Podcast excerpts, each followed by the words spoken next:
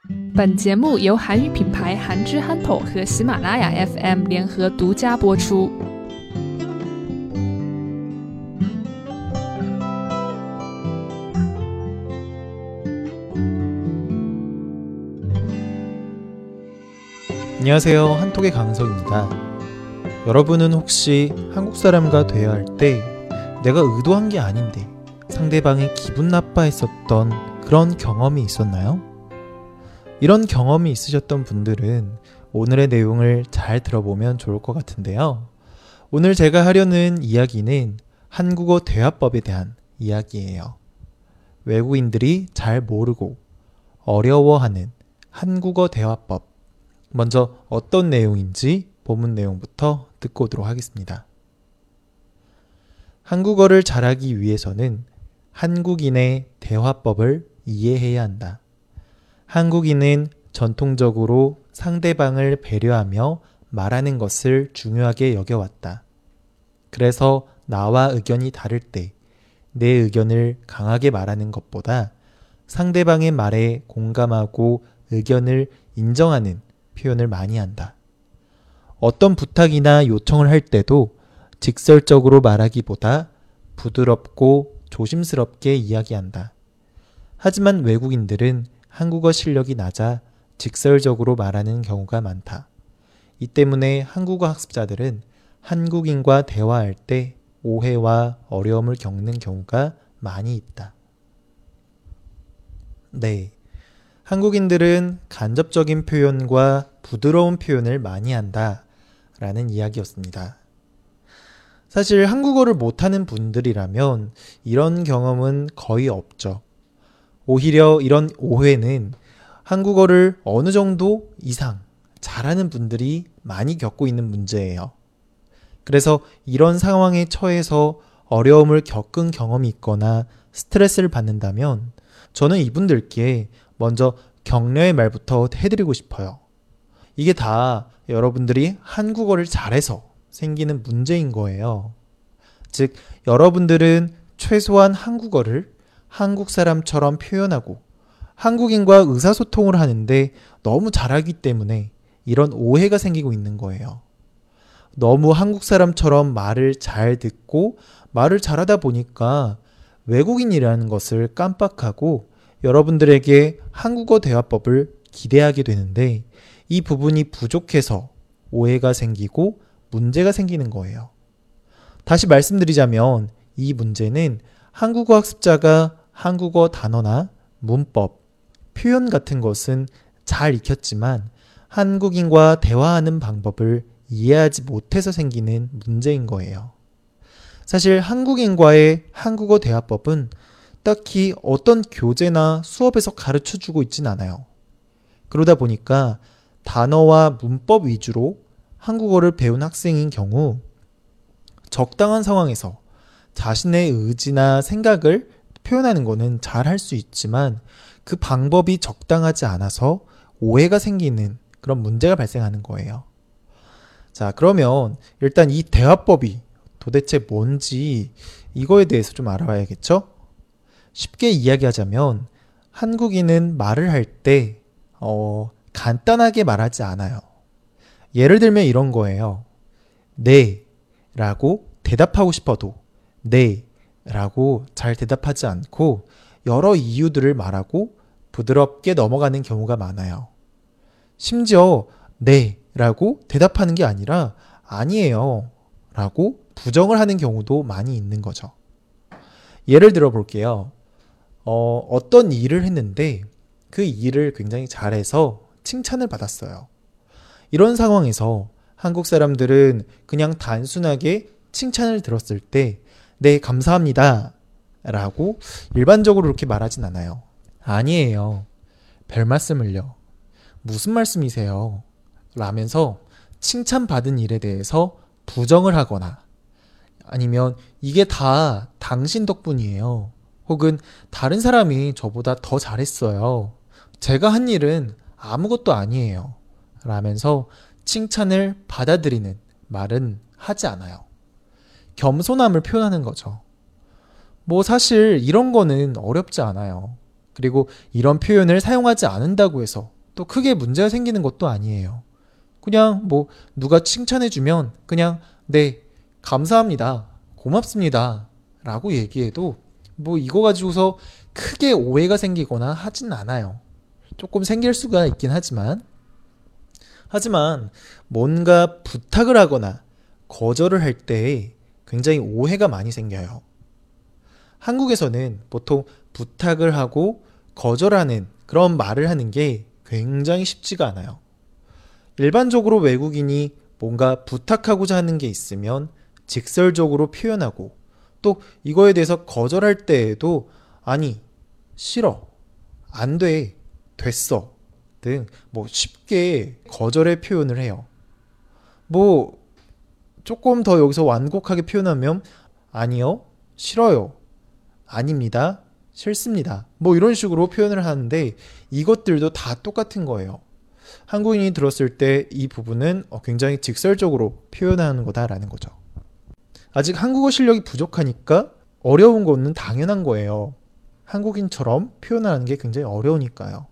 그래서 그러다 보니까 직설적으로 아무튼 의사를 표현을 해야 되잖아요. 나는 이게 싫으니까. 나는 이건 아닌 것 같으니까.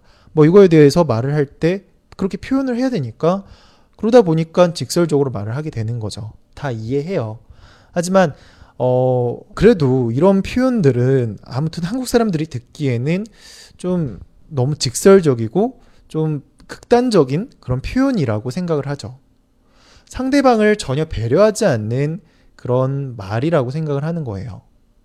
사실 이런 거절과 부탁이 물론 이제 친구 사이에 친한 사이라면 그냥 뭐 이렇게 대답을 해도 상관은 없어요. 그 정도까지 뭐 친하니까 쉽게 뭐 아니 싫어 아니야 아니에요 좀 별로예요 뭐 이렇게 말을 할 수 있는 거예요. 하지만 조금이라도 예의를 갖춰야 되는 상황이다 라고 하면 상황이 아주 많이 달라지죠. 특히 상대방과 내가 사회적인 어떤 관계가 있는 경우다 라고 하게 되면 이건 더더욱 쉽지 않은 문제가 되는 거예요. 예를 들면 뭐 직장 상사가 어떤 부탁을 했어요. 그런데 이제 그것에 대해서 나는 어, 거절을 하고 싶다라고 하게 되면 이게 굉장히 어렵다라는 거예요. 그냥 뭐 단번에 아 싫어요 아니에요 뭐라고 표현을 하면 이거는 상대방이 생각했을 때 이거는 이기적이고 배려심이 없다라고 생각을 해요. 그러면 이런 경우에 한국인들은 어떻게 이야기할까요? 네, 한국인들은 거절을 해야 되는 그런 상황이 오면 뭐 나는 꼭 하고 싶지만 그리고 꼭 하고 싶은 그런 의지가 있지만 어떤 피치 못할 다른 상황 때문에 어쩔 수가 없다라고 그렇게 이야기를 해요. 그러면서 말 끝을 흐리죠. 뭐 정확하게 답변을 하지 않는 거예요. 할 수 없다, 못한다 라는 표현 자체를 잘 안 사용하는 거예요. 이런 말을 하지 않고서 그냥 다른 일 때문에 이걸 못한다 라고 어, 이렇게 말을 하는 거죠. 그러면 보통은 이렇게 완곡하게 표현을 하면 상대방도 아, 뭐, 이 사람은 정말 하고 싶은데 어떤 다른 문제 때문에, 다른 상황 때문에 그럴 수도 있겠구나 하면서 상대방을 이해하고 이 거절을 이해하고 받아들이게 된다라는 거죠. 그런데 이게 또 정말 쉽지 않은 게 그 이유를 말하고 부드럽게 거절하는 거가 또 이게 상대방이 느끼기에 변명처럼 느끼게 되면 안 된다라는 거예요. 그냥 하기 싫어서 억지로 그냥 변명의 이유를 갖다 대서 말하는 게 아니라 정말 어떤 피치 못할 상황 때문에 그런 사정 때문에 못하는 것이다. 어, 그래서 정말로 하고 싶은데 못하는 거구나 라고 받아들이게끔 최대한 그런 방향으로 받아들이게끔 배려를 해줘야 된다라는 거죠. 네, 정말 어렵죠. 이런 거절의 말을 안 하면서 거절을 하는 것, 어, 네, 정말 정말 어려워요. 아무튼 이러한 한국어 대화법은 상대의 마음을 생각하고 배려하는 말인 거예요. 내가 어떤 말을 하고 또 상대방이 왜 이런 말을 하, 했을까 생각을 하고 그리고 내가 말을 했을 때 상대방이 어떻게 생각할지를 생각하고서 말을 한다라는 거죠. 그래서 이렇게 대화를 해야 하기 때문에 외국인 입장에서 한국인과의 한국어 대화법이 쉽지가 않은 거죠. 네. 어떻게 조금은 이해가 되셨나요? 네. 자, 오늘 내용 다시 한번 정리해 보면서 본문 내용 다시 한번 듣고 오도록 할게요. 한국어를 잘하기 위해서는 한국인의 대화법을 이해해야 한다. 한국인은 전통적으로 상대방을 배려하며 말하는 것을 중요하게 여겨왔다. 그래서 나와 의견이 다를 때 내 의견을 강하게 말하는 것보다 상대방의 말에 공감하고 의견을 인정하는 표현을 많이 한다. 어떤 표현이나 요청을 할 때도 직설적으로 말하기보다 부드럽고 조심스럽게 이야기한다. 하지만 외국인들은 한국어 실력이 낮아 직설적으로 말하는 경우가 많다. 이 때문에 한국어 학습자들은 한국인과 대화할 때 오해와 어려움을 겪는 경우가 많이 있다. 네. 한국어 대화법. 뭐 내가 어떻게 익히고 이걸 배울 수 있을까? 아, 굉장히 고민이 많으신 분들이 있을 거예요. 보통 이거는 교재나 뭐 어떤 수업에서도 잘 알려주지 않고 있거든요. 그런데 이런 부분들을 배울 수 있는 거는 사실 굉장히 간단해요. 한국 사람을 많이 만나고 또 다양한 상황에서 다양한 말을 하고 또 그거에 대해서 다른 사람들이 어떻게 말을 하는지 듣고 이해하면 되는 거예요. 네, 그런데 어, 하지만 이게 쉽지가 않죠. 주변에 친한 한국 사람이 있다거나 또 왜 그렇게 이야기를 했는지 친절하게 이유와 그런 방법들을 설명해 주는 분이 주변에 많이 없으니까요. 그렇다면 어 제가 또 추천해 주고 싶은 방법은 만약 주변에 뭐 이런 딱히 이런 것들을 설명해 줄 수 있는 친구들도 없고 그런 거를 모범적으로 볼 수 있는 공간이 없다라고 하게 되면 소설을 한번 한국어 소설을 한번 읽어보라고 권해드리고 싶어요. 물론 드라마나 영화도 괜찮아요. 하지만 대부분 드라마나 영화는 그게 재미 때문에 일반적인 한국어 대화법보다는 조금 더 자극적인 대화를 많이 하고 있어요. 물론 소설도 비슷하긴 하지만 그나마 조금 나은 게 한국어로 쓰여진 소설인 거예요. 그래서 이 소설을 제가 추천을 해드렸고요.